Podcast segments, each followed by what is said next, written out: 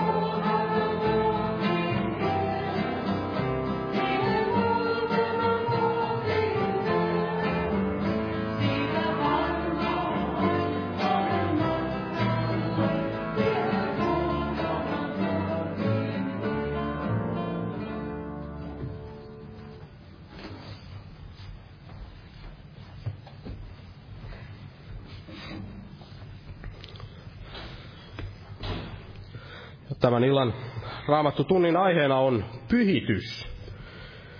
Pyhitys ja tämä on hyvin, hyvinkin tärkeä, tärkeä asia tämä, tämä pyhitys.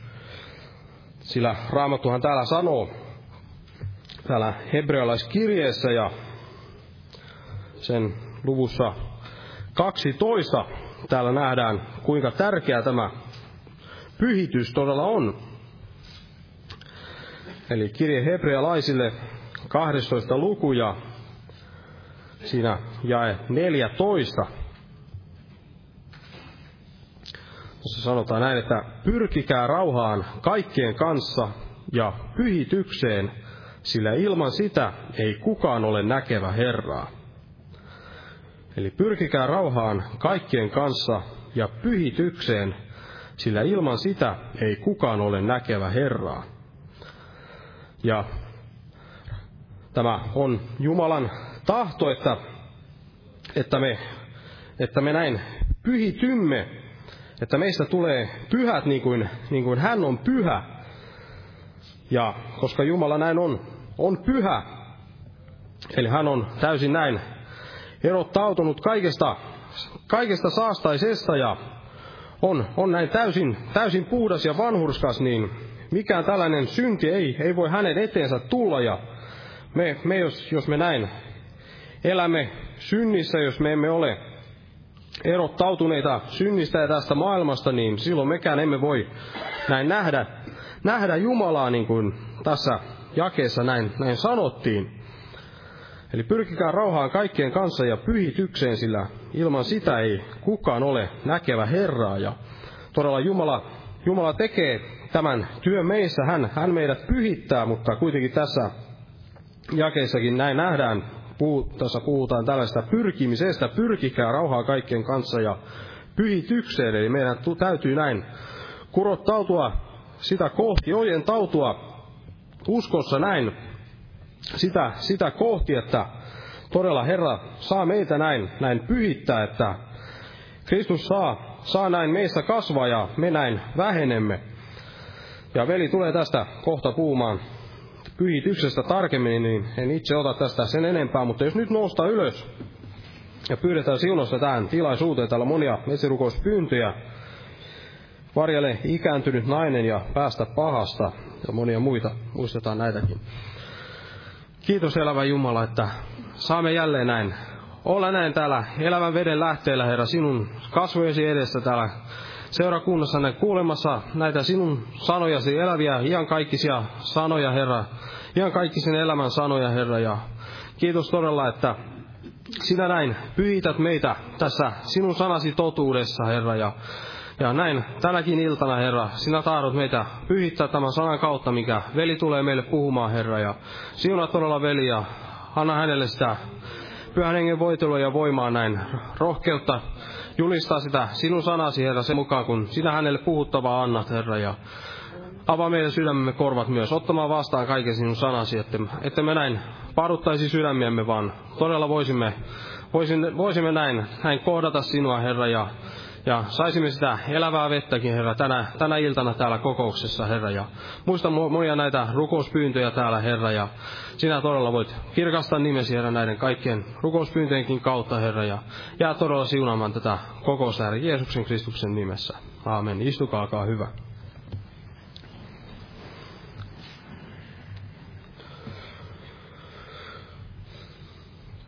Kokoukset jatkuu tuttuun tapaan täällä, eli huomenna ja yli huomenna, torstai ja perjantai arkipäivisin. Täällä on nämä päivärukoushetket kello 12. Tervetuloa silloin rukoilemaan ja, ja sitten huomenna myös evankeliointi-ilta ja, ja perjantaina on rukouskokous kello 19. Ja sitten viikon loppuna nämä herätyskokoukset kello 18. Eli lauantaina kello 18 tämä herätyskokous ja sunnuntaina on myös sitten ehtoolliskokous kello 18. Tervetuloa näihin tilaisuuksiin ja jos nyt otetaan jälleen yhteinen laulu, ja laulun aikana kannetaan myös vapaaehtoinen uhrilahja Herran työn hyväksi. Ja otetaan laulun numero 458, 458. Jumala siunatko jokaista uhrin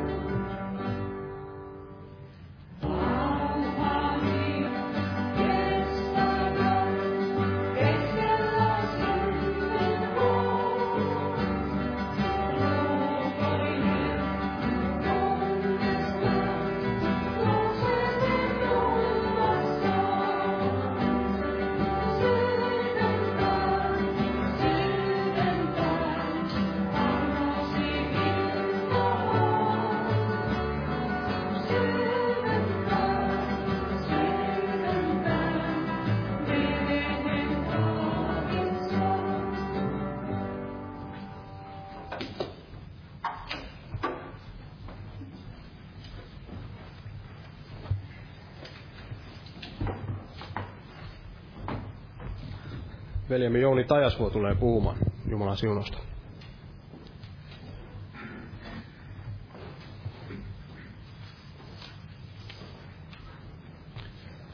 Jumalan rauha jokaiselle. Eli aiheena on tämä pyhitys. Ja voidaan sanoa, että tämä ajatus nousi mieleeni, tuli mieleeni ja varmasti se on aina useasti juuri se aihe, mistä tulee puhua. Vaikka siitä on puhuttu paljon, varmasti paljon kirjoitettu ynnä muuta, mutta se on tosiaan tärkeä aihe, niin kuin tässä jo velikin mainitsi.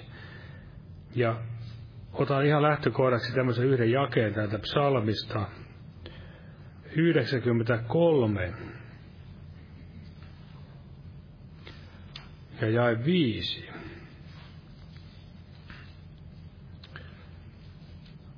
Eli psalmi 93 ja jae, jae 5. Tässä sanotaan näin, sinun todistuksesi ovat aivan vahvat, pyhyys on sinun huoneellesi arvollinen, Herra, hamaan aikojen loppuun. Eli tässä tulee ajatus Jumalan pyhyydestä, kuinka se on Herran huoneelle arvollinen. Ja se mietimme, mikä on Herran huone, niin siinä varmasti raamatusta löydetään semmoisia ajatuksia, että se on seurakunta, uskovaiset, yksilö uskovainenkin. Hän on Herran huone. Me olemme pyhän hengen temppeli, yksin ja yhdessä. Ja täällä esimerkiksi Pietari sanoi samasta aiheesta täällä van, anteeksi, Uudeliiton puolella, täällä toisessa Pietarin kirjas, kirjeessä, niin siinä jakeessa 11, siinä tämä jakee puolesta välistä, eli toinen Pietari 3 ja 11. Kun siis nämä kaikki näin hajoavat, millaisia tuleekaan teidän olla pyhässä vaelluksessa ja jumalisuudessa. Eli siinä oli kysymys, millaisia meidän tulee olla pyhässä vaelluksessa ja jumalisuudessa. Eli sitä painottivat paljon Pietari ja Paavalikin jo siellä aikanansa. Ja siellä jatketaan vielä teidän, jotka odotatte ja joudutatte Jumalan päivän tulemista.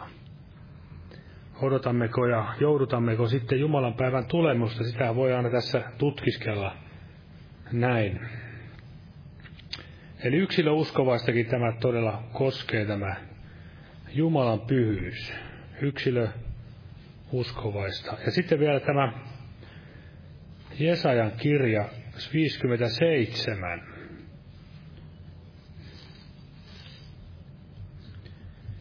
Viisikymmentäseitsemän ja siinä tämä jae 15.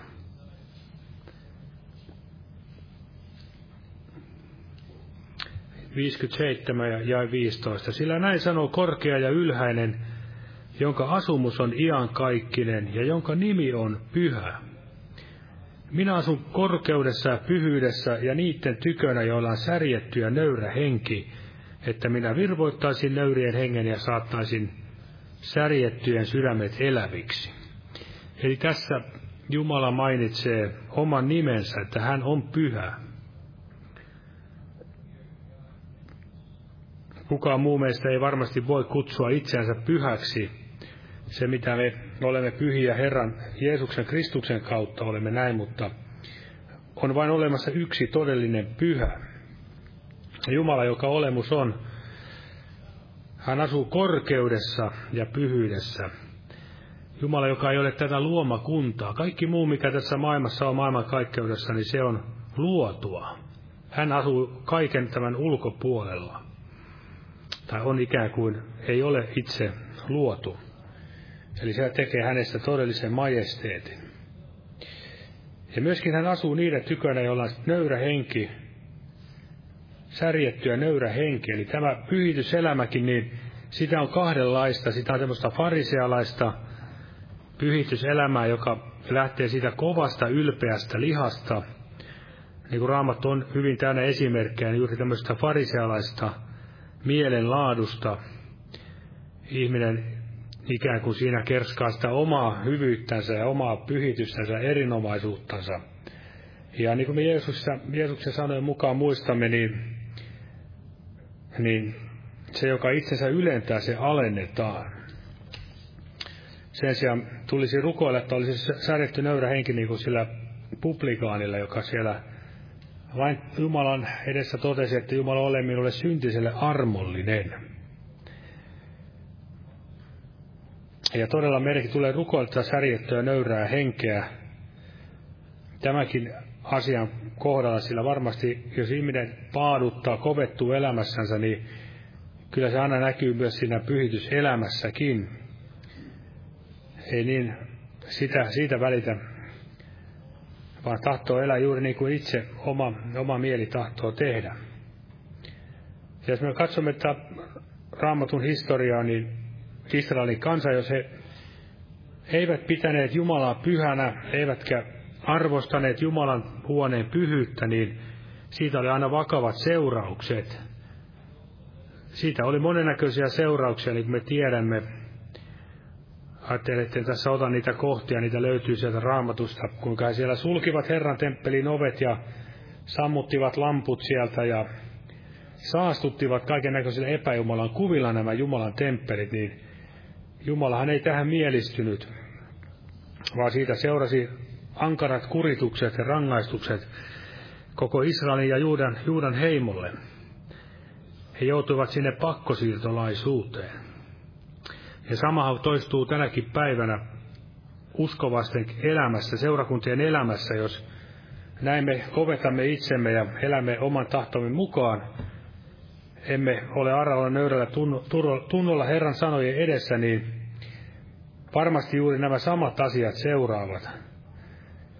Eli siinä tulee näitä monennäköistä tuomiota, Jumalan tuomiota, ja niitä erinäköisiä korpireissuja, jopa Baabelin vankeutta, niin kuin me hyvin tiedämme tänä aikana, niin se selkeästi osoittautuu todeksi, mitä on jo useita vuosikymmeniä jotkut jo Jumalan lapset nähneet silloin, mikä, mihin tämä johtaa, tämmöinen ekumeenisuus, mitä nyt varmasti näissä vapaissa suunnissa on paljon harrastettu, niin mihin se väli, pikkuhiljaa johtaa. Sinne tulee sitten kaiken näköisiä vääriä opeta, opettajia ja kaupataan näitä katolisten, mitä lie kardinaalien tai munkkien kirjoja jo hyvinä kirjoina.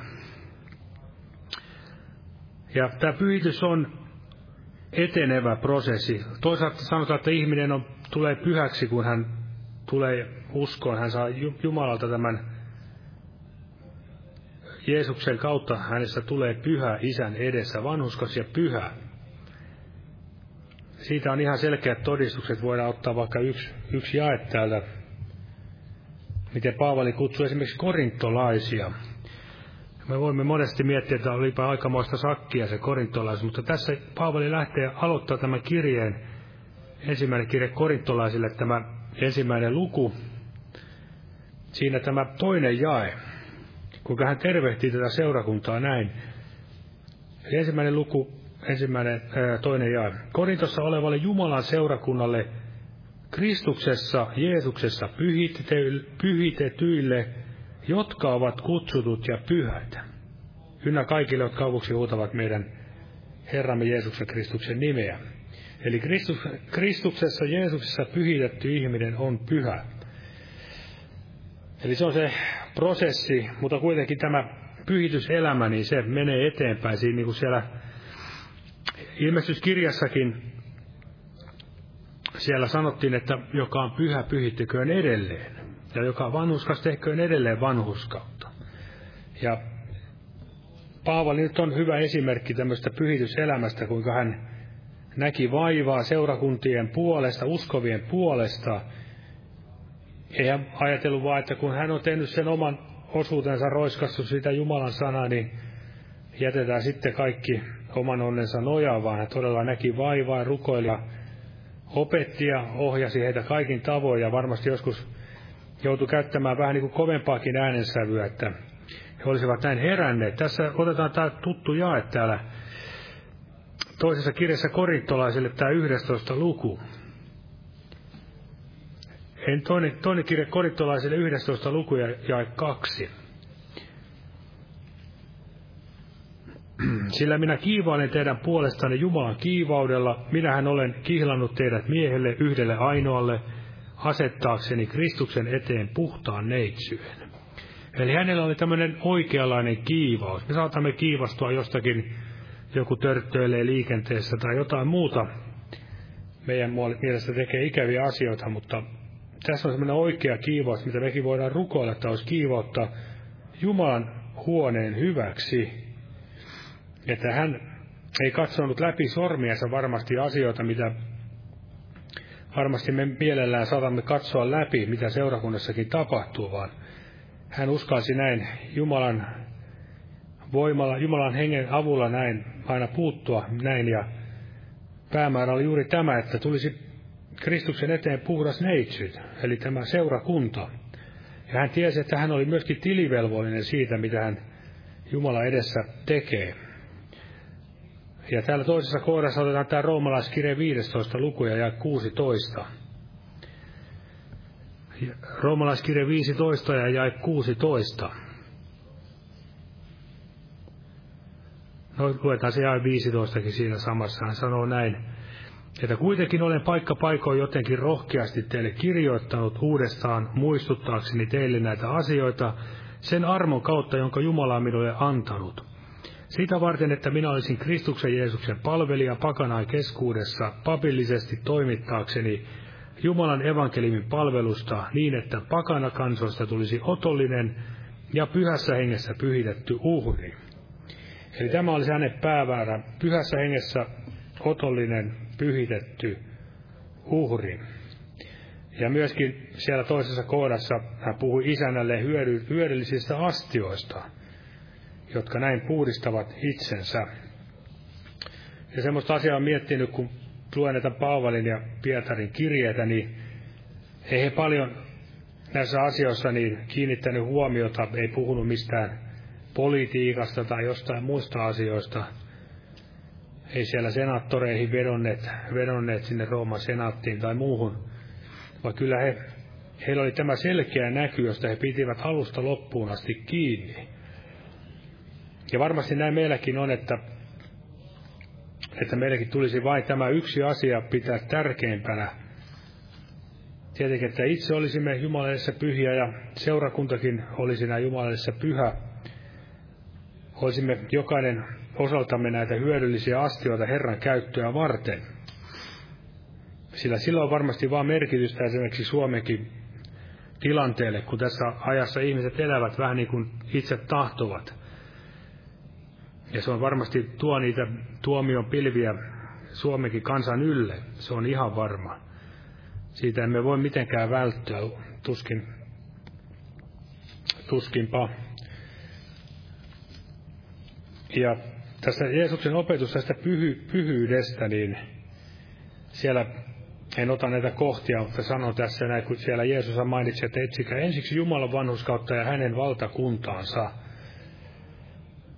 Ja sitten hän mainitsi myös tämän isä tai Herran rukous, niin kuin jossakin maassa sanotaan, ei sanota isä meidän rukous, vaan Herran rukous. No joka tapauksessa siinä hän ensimmäinen pyyntö, mikä hän sanoi, oli juuri koski tätä pyhitystä. Isä, pyhitetty olkoon sinun nimesi. Ja tapahtuko sinun tahtosi ja tulkoon sinun valtakuntasi. Nämä kaikki varmasti sisältyvät juuri tähän pyhitykseen että meidän elämässämme Jumalan nimi tulisi pyhi, pyhäksi, olisi pyhä, tulisi kirkastetuksi. Jumalan valtakunta olisi jo meissä tässä ajassa ja hänen tahtonsa tapahtuisi. Eli hänen valtakuntansa on siellä, missä Jeesus saa hallita. Jos me olemme sulkeneet Jeesuksen ulos oman sydämemme, niin emme ole silloin hänen valtakuntansa alaisia tai emme kuulu siihen, vaan meidän tulisi näin antaa hänen myös hallita meitä hänen omiansa. Ja raamatus on todella pyhitys ja puhtaussääntöjä, niin kuin siellä vanhassa liitossa oli monennäköisiä eri sääntöjä. Toisesta puhuttiin, että ne pyhittivät lihan puhtauteen. Ja sitten on tämä hengen pyhitys, mistä nyt varmasti me olemme enemmän joudumme tämän asian edessä tekemään työtä. Eli hengen pyhityksestä, siitä lähdetään, ja se on se meidän A ja O. Kaikki pyhitys, todellinen pyhitys lähtee aina sieltä sisältä käsin, ei, ei ulkoa käsin mitenkään pusertamalla ketään muottiin tai muuhun, vaan täällä esimerkiksi sanotaan tämä kohta täältä ensimmäisessä Pietarin kirjasta ensimmäinen luku ja siinä tämä toinen jae.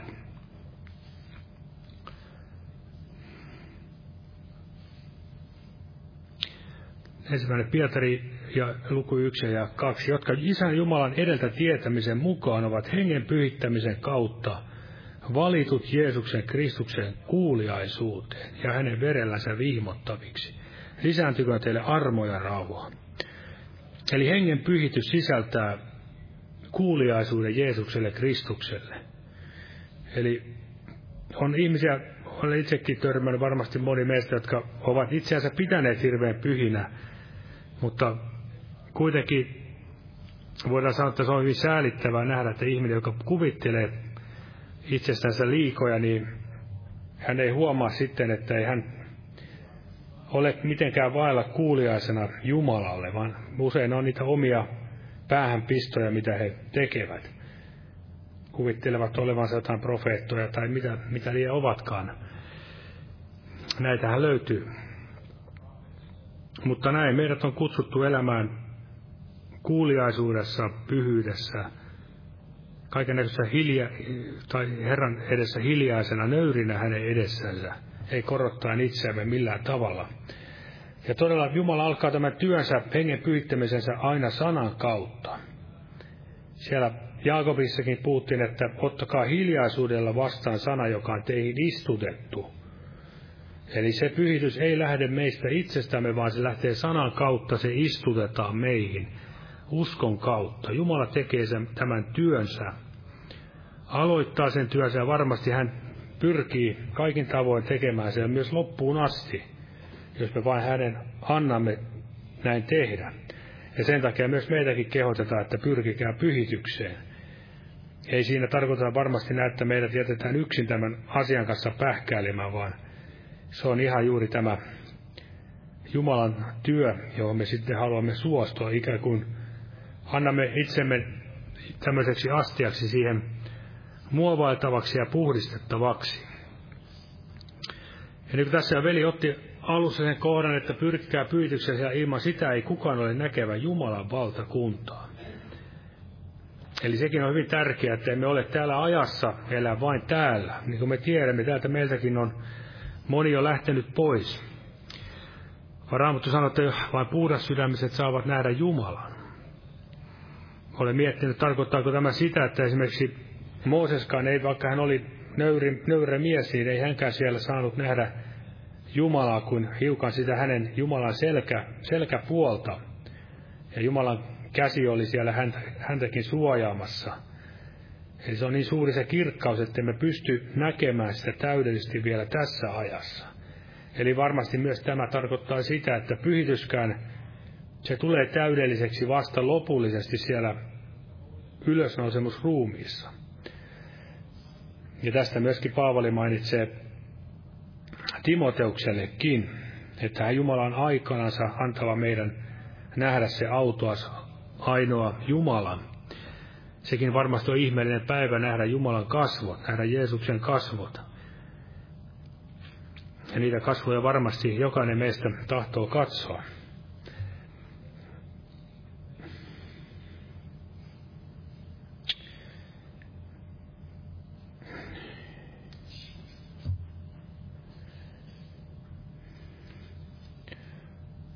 Tässä vielä vanhan liitonkin puolelle mennään täällä Luukkaan evankeliumi. Tätä samaa aihetta vielä katsotaan. Ei se vanha liitto, siis uutta testamenttia, mutta ikään kuin vanha liiton puolta, koska siinä kuljettiin vielä niitä, niitä aikoja. Eli tässä kolmannessa luvussa, kun puhutaan Johannes Kastajasta – juuri siitä Jumalan näkemisestä. Johannes 3, ei anteeksi, Luukas 3 ja jae 6. Kun täällä pa- Johannes Kastaja aloitti tämän julistuksensa, hän sanoi, että kaikki liha on näkevä Jumalan autuuden. Mutta siinä oli tietenkin tämä ehto juuri, että valmistakaa Herralle tie, tehkää polut hänelle tasaisiksi. Eli silloin ihminen näkee Jumalan autuuden, ei näe Jumalaa kiivaana tuomarina, vaan todella, kun ihminen pyrkii näin pyhitykseen. Ja todella Johannes Kastaja oli, niin kuin me tiedämme, hän oli tämä valittu ase Jumalan edessä, valmistaakseen Herran kansan kohtaamaan Messias. He odottivat varmasti semmoista voittoisaa sankaria, mutta he varmasti pettyivät siihen, kun he saivatkin vain tämmöisen halvan puusepän. Ja täällä myöskin kolmas luku, niin siinä Hmm, hetkinen, no eipäs mennäkään, vaan. Tämä toinen luku, kun tässä luettiin, että kaikki liha näkevä Jumalan autuuden, niin tämä autuuden näkivät jo siellä Jeesuksen syntymässä, niin tämä Simeon siellä Jerusalemin temppissä, siellä hän sanoi siellä toisessa luvussa ja kesä 30, että sillä minun silmäni ovat nähneet sinun autuutesi. Eli Luukas 2 ja 30. Ja hän puhui myös lohdutuksesta. Tai sanotaan näin, että siinä kesä 25, toinen luku, hän oli hurskas ja jumalinen mies, joka odotti Israelin lohdutusta ja pyhähenki oli hänen päällänsä. Eli ihminen, joka siellä viihtyy Jumalan huoneessa, varmasti hän viihtyy, koska hänen sydämensäkin oli Jumalan edessä sopusoinnussa, ei hän varmasti elänyt missään haureudessa tai valheessa tai missään muussa tämmöisessä, vaan hän eli sopusoinnussa, koska Jumala pyhäinkin oli hänen päällänsä. Hän puhui Jumalan autuudesta, Jumalan lohdutuksesta, siitä, ne miten ne tulevat näin Jeesuksen kautta, meille jokaiselle, pyhän hengen kautta. Olen miettinyt sitä, kun siellä mainitaan myös, että lohduttakaa, lohduttakaa minun kansaani, niin tänä aikana, kun paljon ihmiset tekevät tätä Israel-työtäkin, niin siinäkin meidän täytyy siis huomata, että lohdutus pitää sisällään Jeesuksen, Kristukseen, koska hän on se Israelin lohdutus ja pyhä henki, joka on lohduttaja. Eli ei tule unohtaa tätä, että he tarvitsevat sitä evankeliumia, se on sitä todellista Jumalan antamaa lohdutusta. Jos he eivät sitä ota vastaan, niin se ei ole sitten meidän vika.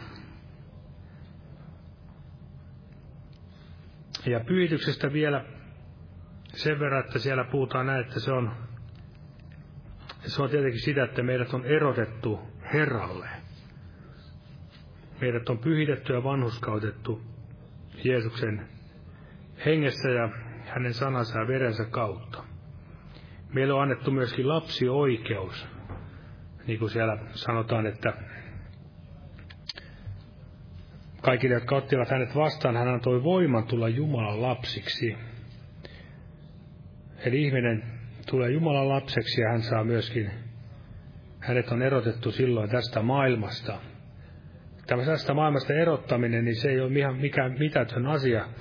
Jos me ajattelemme siellä Israelikin kansaa, kun he olivat siellä Egyptissä, kun ne tuomiot kohtasivat, niin sillä oli suuri merkitys, että he olivat näin erotetut Herralle. Heidät oli todella vihitty Jumalalle. He saivat kokea sen vapautuksen, kun toisilla alkoi ne huonot ajat. Toisille, toisia, toisia kohtasi tuomio, mutta Jumalan kansaa kohtasi ilo ja vapautus. He lähtivät sieltä sitten seuraamaan seuraamaan Kristus, tai siis Moosesta, Mooseksen johdolla lähtivät sieltä Egyptistä näin kohtaamaan Jumalaa siellä erämaassa. Ja luetaan vielä tämä kohta, kun mä oon laittanut tänne roomalaiskirje 6 ja 22. Tässä löytyy tämmöinen ajatus roomalaiskirje 6 ja jae 22 vähän niin kuin tueksi tälle, mitä äsken sanoin. Rooma 6 ja 22, mutta nyt kun olette synnistä vapautetut ja Jumalan palvelijoiksi tulleet, on teidän hedelmänne pyhitys, ja sen loppu on iankaikkinen elämä. Ja tässä tulee tämä ajatus, että hedelmä on pyhitys. Pyhitys on hedelmä, joka siis tulee, hedelmää tulee puustakin sen elämän voimasta, mikä siinä puussa virtaa tai siinä kasvissa. Ja kun me olemme Jeesuksessa Kristuksessa, hänen yhteydessä, niin se iankaikkinen elämä saa aikaan tämän hedelmän.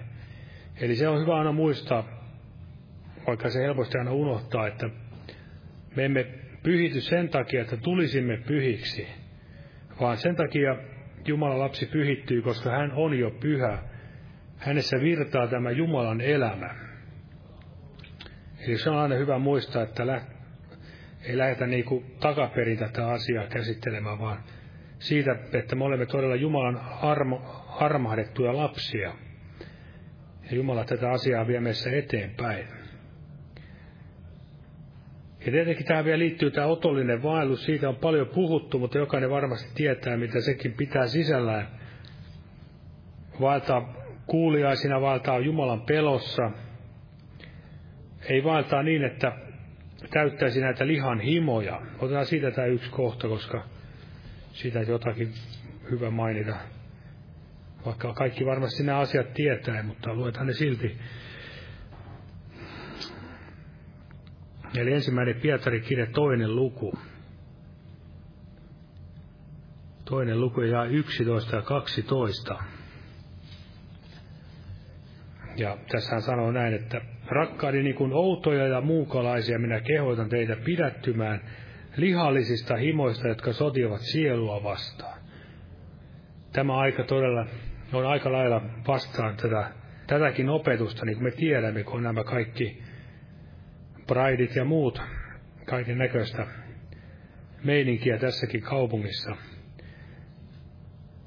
Ja vaeltamaan nuhteettomasti pakanaan keskuudessa, että he siitä, mistä he parjaavat teitä niin kuin pahan tekijöitä. Tämä varmasti tulee enemmän enemmän meidänkin aikana, me ehkä mekin saamme tätä kokea, että jos me vaellamme nuhteettomasti, niin meitä pidetään pahan tekijöinä. Me ollaan jonkinnäköisiä ilon pilaajia ynnä muuta ja varmasti tätä joudumme vielä käymään lävitse jokainen. Jokainen, joka tahtoo näin, näin vaeltaa vanhuskaasti jumalisesti, niin joutuu vainottavaksi. Näin joutuivat siellä jo vanhassakin, tai täällä seurakunnakin aikana, niin Pietari ja Paavalin aikana, kun elivät siellä aikamoisessa sekamelskassa, jos vähänkin Rooman näitä historioita tutkii, niin ei siellä paljon kymmentä käskyä pidetty kunniassa näissä pakana kansoissa, vaan siellä elettiin niiden kaiken näköisessä saastaisuudessa. Mutta se, mikä ajatus tässä myös nousee, että pidättymään lihallista himoista. Ei puhuta sitä, että teillä ei enää ole mitään lihallisia himoja.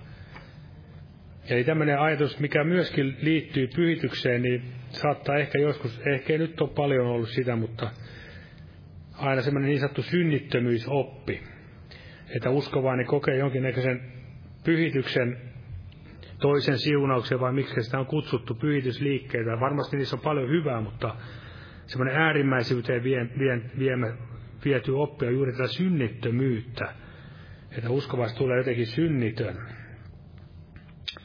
Mutta se on heti me voimme sanasta katsoa, että miten Johannes, tai Johannes siellä puhui, että jos me sanomme, että ei meillä ole syntiä, niin me teemme Jumalan, tai olemme valehtelijoita. Kyllä Raamattu opettaa, että meissä on tämä, liikaa kuin lihassa olemme, niin kyllä siinä on tämä vanha aatu kaikkinen metkuineen ja konsteineen yrittämässä aina sitä omaa, omaa juttuansa saada läpi.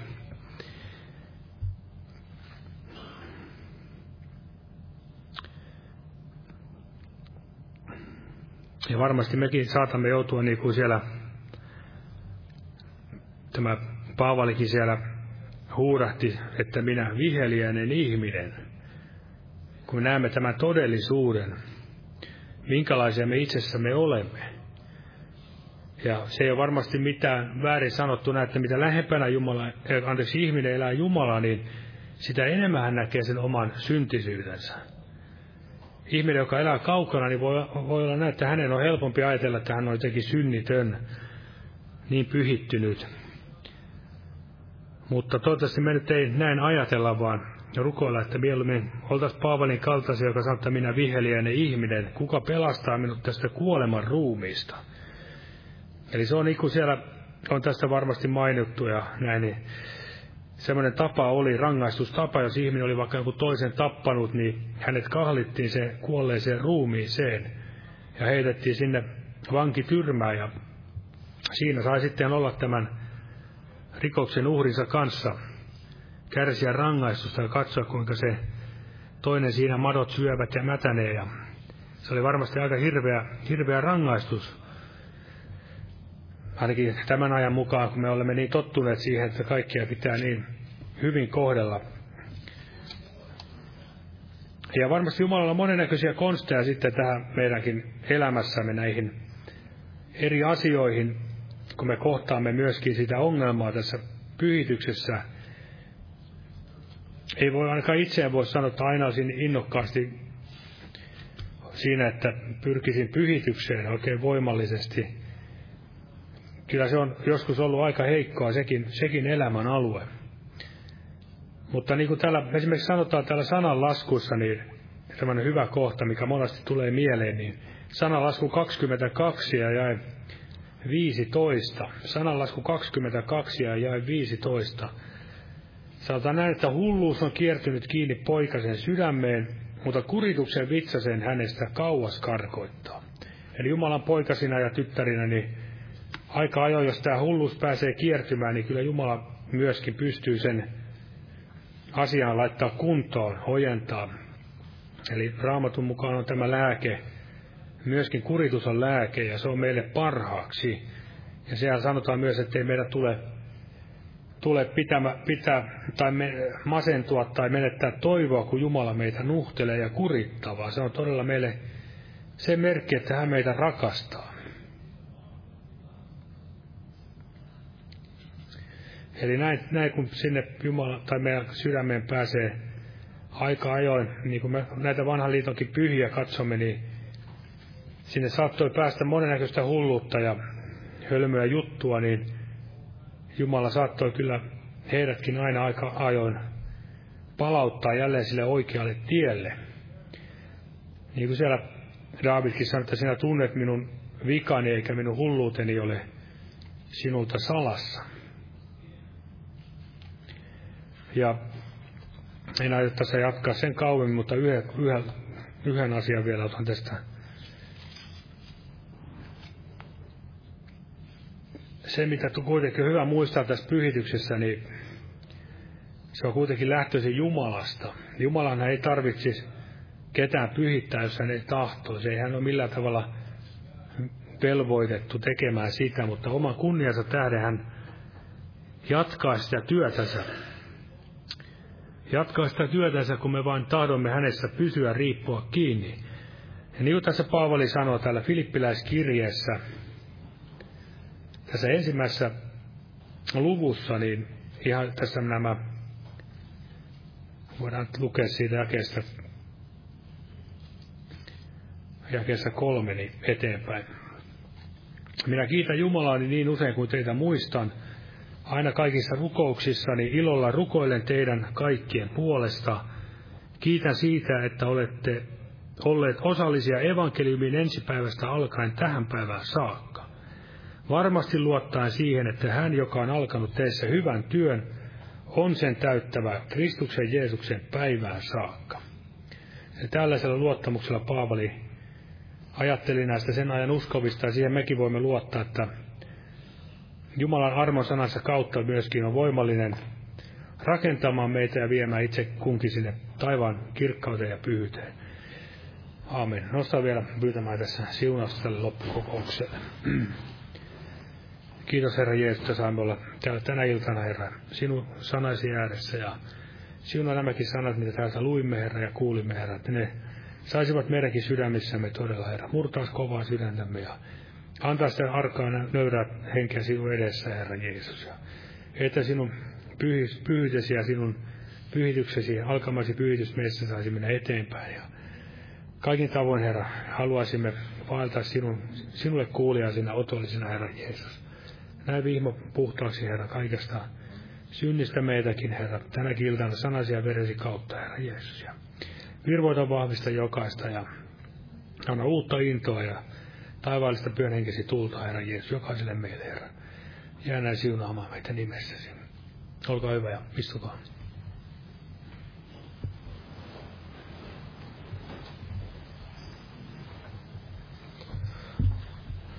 Amen. Ja lauletaan tähän loppuun yhteinen laulu. Otetaan laulu numero 132, 132. Jumalan siunausta teille kaikille.